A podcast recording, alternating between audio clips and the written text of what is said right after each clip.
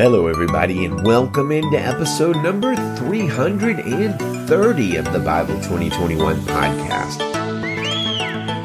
We are reading 2 Peter chapter 2 today, and we have a pretty interesting focus question. Did God cast evil angels into hell? And we're also going to be talking about the dangers of false teachers and touching on one of my favorite biblical topics of all, were the sons of God in Genesis 6 actually angels that had intimate relationships with humans? Well, our goal on this show is to encourage you to listen to the word, think about the word, understand the word, and follow the word. And we do that by daily producing and releasing an episode of the show where we read the word of God and talk about it. We do have a website. It's the easiest way to subscribe to the show. And if you haven't subscribed, I encourage you to do so. Our website is Bible2021.com. That's Bible2021.com. You can also find the show on Spotify, Apple Podcasts, and plenty of other places. Thanks for telling friends and neighbors about the show. We appreciate when you do that and share us on social media. And boy, is it fantastic when somebody leaves a review on Apple Podcasts. Well, our primary focus today is on something quite mysterious and maybe a little on the esoteric side, but let's first discuss the overall important point of the chapter, 2 Peter 2. This is a stark and sobering chapter, and it opens with a very concerning warning about the certain infiltration of false teachers into the church. Verse 1 says, there were indeed false prophets among the people, just as there will be false teachers among you. They will bring in destructive heresies, even denying the master who bought them, and will bring swift destruction on themselves. Many will follow their depraved ways, and the way of truth will be maligned because of them. They will exploit you in their greed with made up stories. Their condemnation, pronounced long ago, is not idle, and their destruction does not sleep. Yikes. Be aware, church, says Peter, that false teachers will seek to assail the people of God in the same way that false prophets did in the Old Testament. They're going to masquerade as genuine. They're going to seem to be, at least on the surface, followers of Jesus. They're going to talk about God, but their teaching, the things they teach and proclaim will ultimately deny Jesus and deny his teachings and deny his word. The only way to recognize them will likely be by their fruit and by familiarity with God's word to know where the deviations and destructive heresies are being taught. By the way, the word heresy is a theological word that sim- simply means like a different teaching or a different doctrine. In this case, it's a different doctrine other than what the Bible itself teaches adding to the word, as Joseph Smith did, twisting the word, as many sects do today. This is what is being warned about. Christians should be on their guard against these destructive heresies and the false teachers who bring them, and they should take solace in the comfort of verse 9, which says, the Lord knows how to rescue the godly from trials and to keep the unrighteous under punishment for the day of judgment. Well, 2 Peter 2, in discussing these false teachers, also brings us one of the more mysterious and frankly quite fascinating Bible passages there is beginning in verse 4 For if God didn't spare the angels who sinned, but cast them into hell and delivered them in chains of utter darkness to be kept for judgment, and if he didn't spare the ancient world, but protected Noah, a preacher of righteousness, and seven others when he brought the flood on the world of the ungodly, then the Lord knows how to rescue the godly from trials and to keep the unrighteous under punishment for the day of judgment. Now, this is a almost parallel passage to what we read in Jude verses 5 and 6 and 7, which reads, I want to remind you, although you came to know all these things once and for all, that Jesus saved a people out of Egypt and later destroyed those who did not believe, and the angels who did not keep their own position but abandoned their proper dwelling, he has kept in eternal chains in deep darkness for the judgment on the great day. Likewise, Sodom and Gomorrah and the surrounding towns committed sexual immorality and perversions and serve as an example by undergoing the punishment of eternal fire.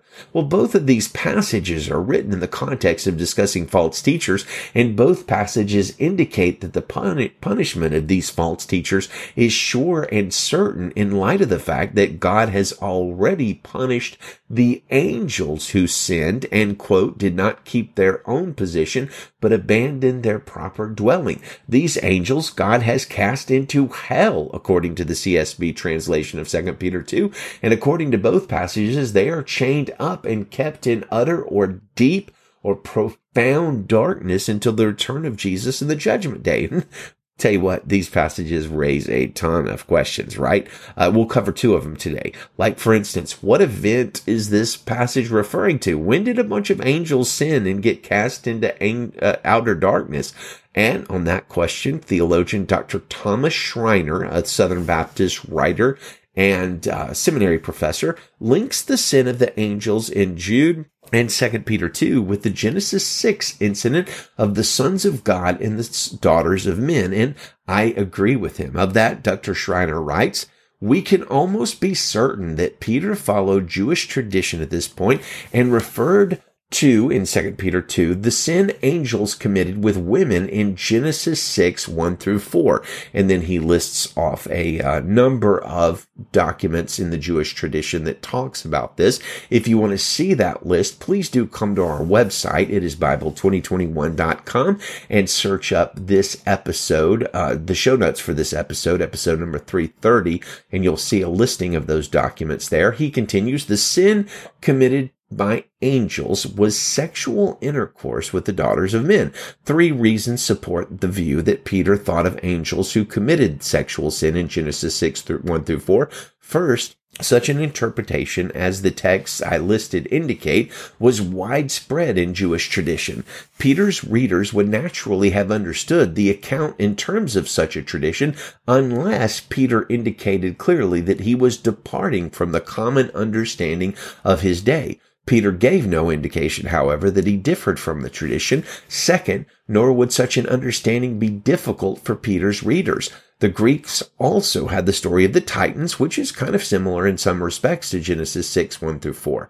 Third, Jude almost certainly understood the story of Genesis 6, 1 through 4 to refer to angels who sinned, given that he was influenced by the book of First Enoch, and the account is more prominent in First Enoch than any other work. It is quite unlikely that Peter veered off in another direction from Jude, for regardless of the question of literary dependence, it is obvious that Jude and Second Peter both drew from common tradition in some form. So Dr. Schreiner concludes that the sons of God having relator, relation with the daughters of men in Genesis 6 does refer to heavenly beings or angels. Other people think that they, uh, that passage refers to um, godly descendants of Seth or something else along those lines. It just so happens I agree wholeheartedly with Dr. Schreiner. And on the website today, I have added a much longer, probably another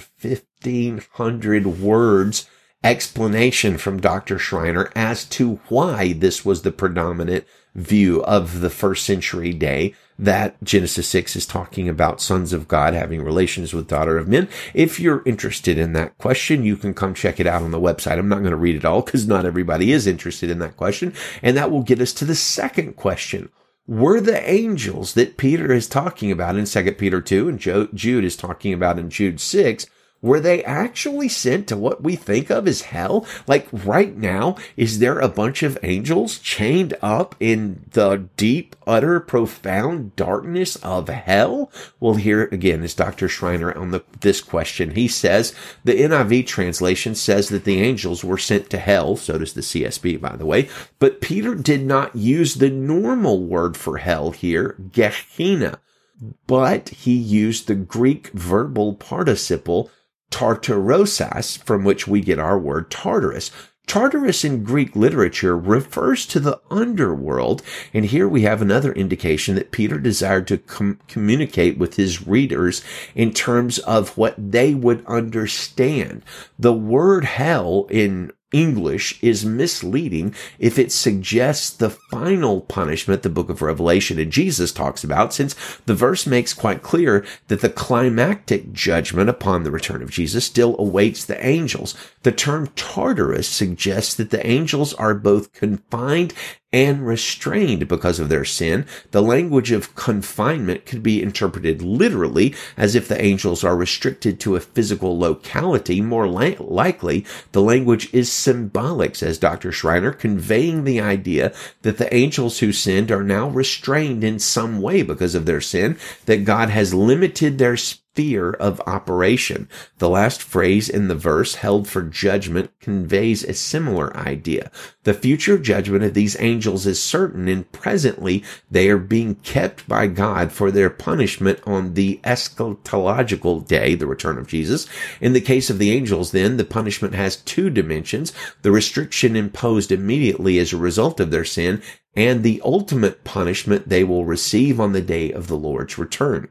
So fascinating kind of thing that Peter is talking about here that angels sinned and are now being punished by God and will ultimately be punished by God in an even greater way. Uh, well, let's go ahead and read our passage in total. It is second Peter chapter two, verse one in the Christian Standard Bible. There were indeed false prophets among the people, just as there will be false teachers among you. They will bring in destructive heresies, even denying the master who brought them and will bring swift destruction on themselves. Many will follow their depraved ways and the way of truth will be maligned because of them. They will exploit you in their greed with made up stories. Their condemnation pronounced long ago is not idle and their destruction does not sleep. For if God didn't spare the angels who sinned, but cast them into hell and delivered them in chains of utter darkness to be kept for judgment.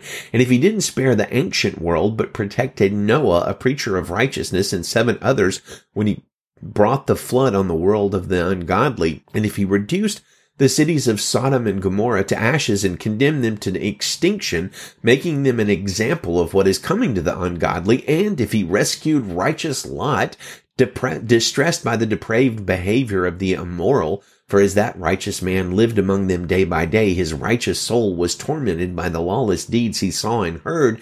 Then the Lord knows how to rescue the godly from trials and to keep the unrighteous under punishment for the day of judgment, especially those who follow the polluting desires of the flesh and despise authority bold, arrogant people. They are not afraid to slander the glorious ones. However, angels who are greater in might and power do not bring a slanderous charge against them before the Lord. But these people, like irrational animals, creatures of instinct born to be caught and destroyed, slander what they do not understand. And in their destruction, they too will be destroyed. They will be paid back with harm for the harm they have done. They consider it a pleasure to carouse in broad daylight. They are spots and blemishes, delighting in their deceptions while they feast with you. They have eyes full of adultery that never stop looking for sin. They seduce unstable people and have hearts trained in greed. Children under a curse. They have gone astray by abandoning the straight path and followed the path of Balaam, the son of Bosor, who loved the wages of wickedness, but received a rebuke for his lawlessness. A speechless donkey spoke with a human voice and restrained the prophet's madness. These people are springs without water, mists driven by a storm. The gloom of darkness has been reserved for them. For by uttering boastful, empty words, they seduce with fleshly desires and debauchery people who have barely escaped from those who live in error. They promise them freedom, but they themselves are slaves of corruption since people are enslaved to whatever defeats them. For if, having escaped the world's impurity through the knowledge of the Lord and Savior Jesus Christ, they are again entangled in these things and defeated, the last state is worse for them than the first, for it would have been better for them not to have known the way of righteousness than, after knowing it, to turn back from the holy command delivered to them. It has happened to them according to the true proverb, a dog returns to its own vomit, and a washed sow returns to wallowing in the mud. Wow, wow, wow. That is a tough passage, my friends, and a powerful one. Well, let us close with our Bible memory passage for the month of November, which is almost up. It's John 14 verse 6, and it reads, Jesus told him, I am the way, the truth, and the life. No one comes to the Father except through me. Good day to you, friends, and Godspeed.